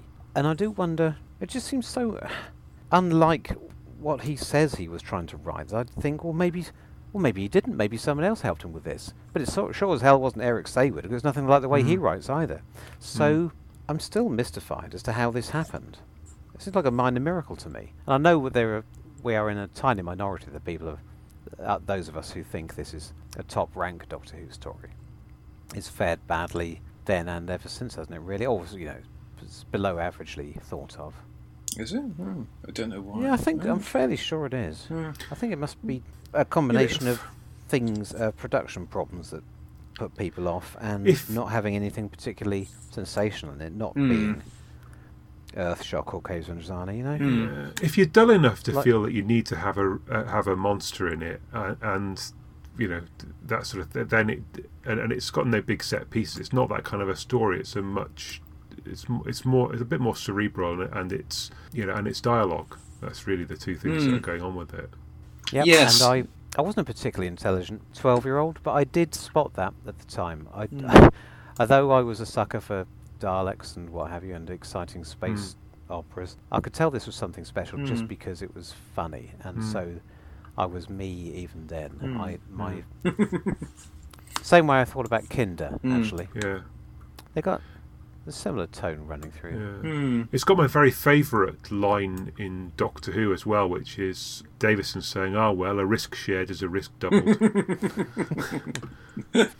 Yes. I've I've used that or something similar a few times. Mm. Yeah. It's very, it's very um actually just thinking about that. What you know, it's the the other thing is it's very Boucher-esque to my to Yeah, my mind. It's very it is. much Mm, it's a that's a good Yeah, one. yeah. you know it's a good you know again it's just that that quality of writing that you can I always feel with Chris Boucher's stuff. You always feel it's just going to add you know, and again he's another one who's very good at the whole world building thing. Mm. really, and uh, yeah, you just feel he's you know cut above generally. Yeah, just to, just to bring it, you know, to be on a slight downer, or sort of, you know, pick pick a, pick a few minor holes. I think directorially, one thing that I found very odd, uh, that just struck me as, why on earth did they do that? Is in episode two, near the end, the, the reveal Hmm. of the monster, the the first reveal of the Tractators. Yes. You think, why the hell did they? You get the, you've got the two shiny carapaces facing away, yes. and then they turn around and then then they turn around and you see them side on and they shuffle off. Yes. After Yes. why you didn't just have the shot of them of the suddenly the car- those two things that were on the walls start to move. Yes. I, sup- I suppose it's added jeopardy that they're f- they're walking off after our heroes, Mm, but I agree. It, uh, yeah, It, it, can- it, it could have done with t- more tightly But it's just bit. it's just like yeah, you know, you could you could really build up the tension towards the and then have the actual Yeah. reveal at the cliffhanger, and it just feels very yes. odd to not um to not do it that way. And then the the other general issue that I found, you know, one of the lovely things about it is this whole sense of a barely it barely qualifies as a civilization, but you know, you know, a society on the border, you know, on on the edge of collapse. And there's Hmm. this quite nice thing that there's all these, you know, they had quite a lot of extras hanging around the set, and quite often they are literally hanging around the set with nothing to, you know, not apparently doing anything.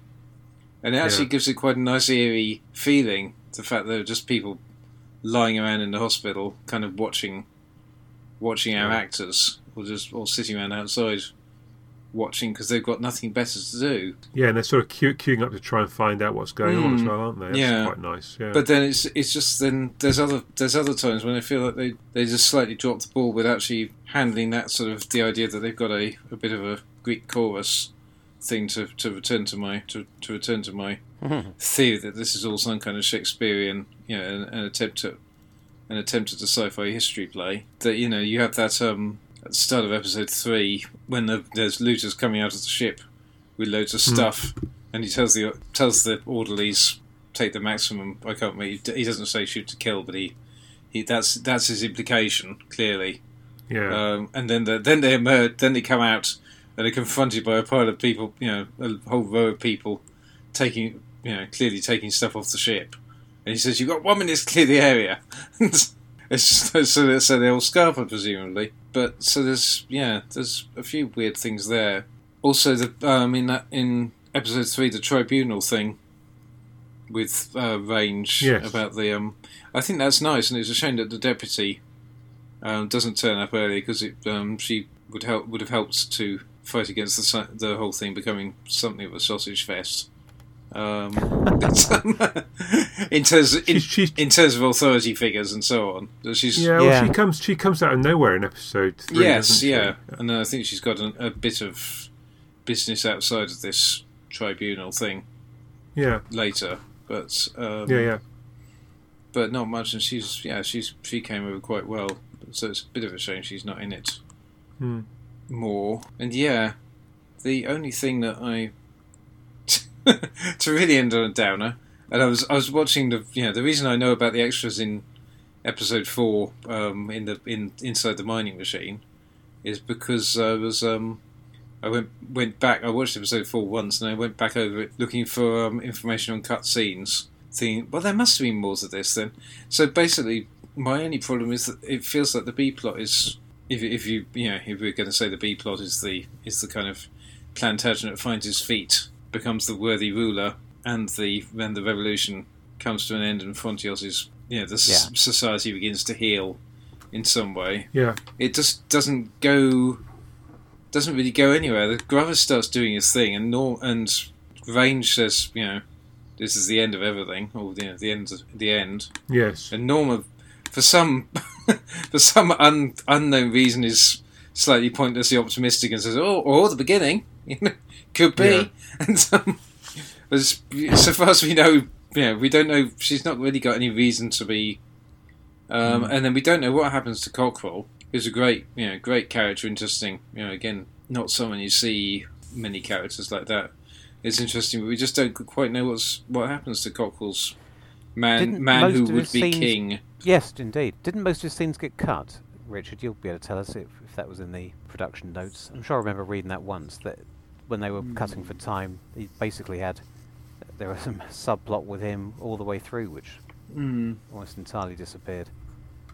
I think there were more cuts at the start than at the end. Yeah, though. see, he makes it to about halfway through episode three, and then, and then the the last functional thing he does is effectively rescue Norna from from another uh, from another looter. He, he and his gang rescue rescue Norna from another looter who's holding her hostage, or for or holding her at gunpoint at any rate. And he says things are going to change around here, and then I don't think we really get much more anything more of him after that. There's um, there's only one more thing completely randomly I'd like to mention, if that's Yeah, go on. Yeah, I, I've said there's no time travel in this, unlike Cold Blood, but there is a time dimension. The Doctor's rabbiting on constantly all the way through about how he can't be seen to interfere Yes. Mm. just because they're so far into the future. Hmm. Uh, now, I suppose he doesn't normally worry about this, as Mrs. Morris pointed out. Why is she? Mrs. Morris earlier on said to me, "Why is the Doctor? Why does he keep telling people he can't help?" He, I'm just wondering. I suppose it's kind of justified because they're so far in the future. But again, we've never seen him worry about that anywhere else. Mm. It's odd. I don't feel like it adds anything. It's supposed to be a character point, I suppose. It's not really a plot point. Do you think that's CHB or Eric or? Th- There's a, there's a suggestion at the start that this is because it's such it's so on an, on a knife edge, but whether they survive or not, Hmm. that him getting involved could you know radically alter things. So it sort of feels a bit like RTD's you know web of time thing or the fixed, Fixed point in time, points, yeah. whatever.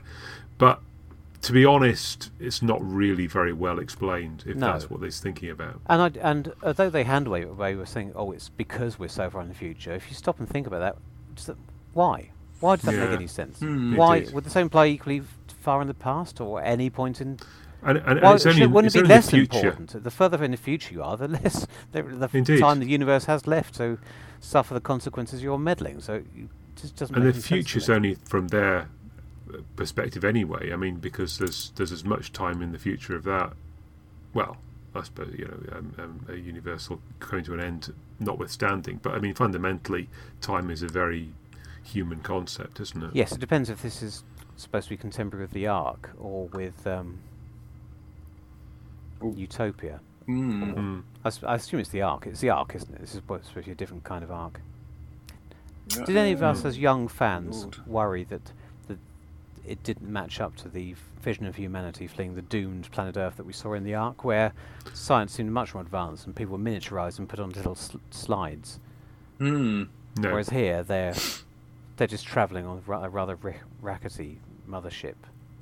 Oh, but it was see. brilliant. It was the, the technology was fantastic until it failed, Hmm. according to uh, Mr. Range. Mr. Range. Mr. Dinsdale. no, it, it never bothered me. I always assumed Oh. it was the same. What's, how dare you not be as nerdy? I'm sorry. No, it, um, I, d- I don't think I knew enough about the Ark at the time to um Ah, No. to have um. That was set in the fifty-seventh segment of time. hmm, Yes, there's there's no security kitchen in this either. no. Oh well, maybe maybe, maybe it's not a, a, a vital feature of every ship. So, I th- have we fully explored the many, many very deep connections between Well, I, Blood and Frontios? I feel I feel like we are coming towards the end of, of the amount of time that anyone could be bothered to listen to us. So if we are going to have any deep and meaningful discussion about the similarities between the two, now would be an excellent time to do it. Okay. Otherwise, we'll just finish and and, and uh, call it a day. Obviously, there aren't any, but Chris Chibnall, Chris Chibnall has Frontios in the back of his mind, like any Doctor Who fan, Hmm. and he, it was part of the soup of, of ideas Yes, definitely. that he was, that he was mining. He's mining a soup. What on earth are you talking about, Paul? I, I love a mixed metaphor. The um, the only other thing, thing I'd say, because as I've might have pointed out, oftentimes comparing these two stories, we end up just comparing old and new Who, really, Hmm. rather than two specific stories we're dealing with. And I think I would say here that for me, Frontios wins on atmosphere, even though the production is is lacking. In, I feel like they do more with what they have. They're putting Hmm. even in Frontios, which is no Caves of Androzani or an Earthshock or one of those ones that we pretend in our fan way looks so expensive. Hmm. Hmm. I still think it does more with what it's got than Cold Blood does because Cold Blood has a lot more at its disposal, a lot more advanced special effects, and I think the direction lets it down, and a lot of the a lot of the impact, potential impact of the quite a pacey story is lost. So Yeah. for me, Front just wins with its ideas and atmosphere, and Cold Yeah. Blood just looks like an average example of, of 21st century Who. Yeah, so, so for me, I think I think what I'd say is that cold, uh, hungry earth and cold blood, they're kind of looking backwards. It's you know, it, it's it's um, it's new Who trying to do classic Who, Mm. and you know, not entirely successfully. Whereas Frontios at least is looking forward. It's Mm. trying to do something new that that that maybe hasn't been done before or hasn't been done quite like this. So so it seems to have more ambition. Yeah, and and, and it, it, it, it sort of devil may care in a way. It's it's not so hidebound. You're absolutely right there. And we don't often get that sort of world building in New Who, do we? Possibly because there's not enough time Hmm. in the four, you know, the one part stories. But Yes, I mean nominally they're, they're the same length these two, and yet it does feel like there's more space for for building up Frontios in those first two parts than we get for the little mining area in in uh, in the similar length of time in uh, Hungry Earth. Hmm. Yes, yeah. I think I think Manvich sort of yeah, pretty much made my the point I would make that I, I think Frontios Frontios wins because it's trying to do something new and yeah, it has it has ideas of its own, whereas the Hungry Earth is is really just recycling a, a you know a selection of ideas from from the classic series. So uh, maybe there's nothing quite so wrong with that, you know, given No. given Doctor Who's long and storied history and and the fact that some of these things are you know are worth revisiting. Hmm. But yeah, it just doesn't feel like there's you know it's it's missing the original spark there. It's just you know it's alright to take. I kind of feel like okay, it's okay to take a whole bunch of Pertweeisms and so on, but add something of your you know try and Hmm. add something interesting Yeah. of your own. It's interesting that, that, that Moffat will draw on this for the um, the Day of the Doctor. You know, the whole negotiation thing. So you, you've got the same kind of setup Mm. where they're trying to decide what to do with the with the Zygon. Yes. but I think I think the extra element of jeopardy that he brings to it makes it more effective. And the extra element of being able to write. we, must, we must never overlook that. Oh dear. Meow. Uh, On that note, yeah. Okay. and on that so, bombshell, so uh, yeah. okay, so so I think I think I think we'll we'll we'll draw a veil then over our at that point our uh, examination of these two stories of of bodies disappearing into the ground. Thanks for for joining us again and for for listening to what we had to say. And uh, please uh, connect with us on Twitter. We've got um, a something who Twitter account, which we'd like to hear from you on that. It's goodbye from me, Richard, and goodbye from Giles, Bye bye. and goodbye from Paul. see ya. Yeah, yeah. and finally, um, to mark another of, of, of the American states that are listening to us, um, a track from Ray Charles. It'll become obvious uh, to you which which state he's commemorating.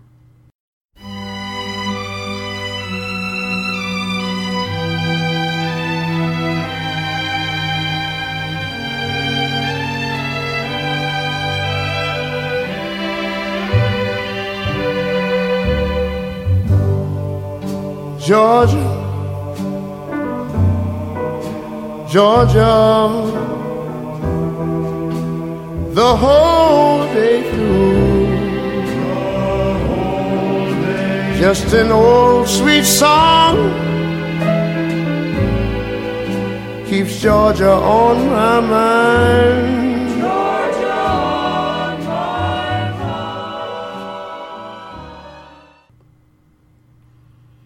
That'll be it. Crikey. We did it. We did. Right. I think we've all got creaking chairs to some extent. I mean, the, the, the particular favourite creaking is when somebody sits up suddenly after making a point that they're particularly proud of. Yeah, it, went- so when they made an emphatic point, they kind of sit up and it goes. They've just done an excited little fart because they're so pleased with what they've said. We'll go, we'll do what we normally do. I think and go through this twice. Oh, I've got the first Um, line. Mm. Yeah, because because you're the most important. I'm everyone's favourite character. Am I? In- am I meant to be channeling anyone in particular here? Uh, I think uh, uh, uh, Dr. you're playing the character of Giles. So Right, see how, you, okay, how you yeah. do with Mm. that. Can I suggest slightly less, uh, slightly pick up the pace a bit, slightly let fewer pauses? It's Yes. not Pinter. Yeah. I think a bit snappier. It'll uh, it'll really take Yeah. off. Okay. But I'm I've never directed anything in my life, and I'm not going to start tonight. That's the one, Yeah, yeah. as they say. Yeah. Excellent. That's what Lisa Bowerman says, but when, Is when it? she's when she's happy with a take, yeah, it's a bit of little inside glimpse into the Big Finish studio there. Well, thanks. Uh, I mean, it's it, it, it's these it's these little snippets that um, I know I know you like it. that's Yes, right. Showbiz yeah, glamour. I mean, I mean it, it makes us feel like we're in the presence of greatness. when Did I ever tell we're- you? Did I ever tell you about the lunches? Oh. Nobody ever talks about them.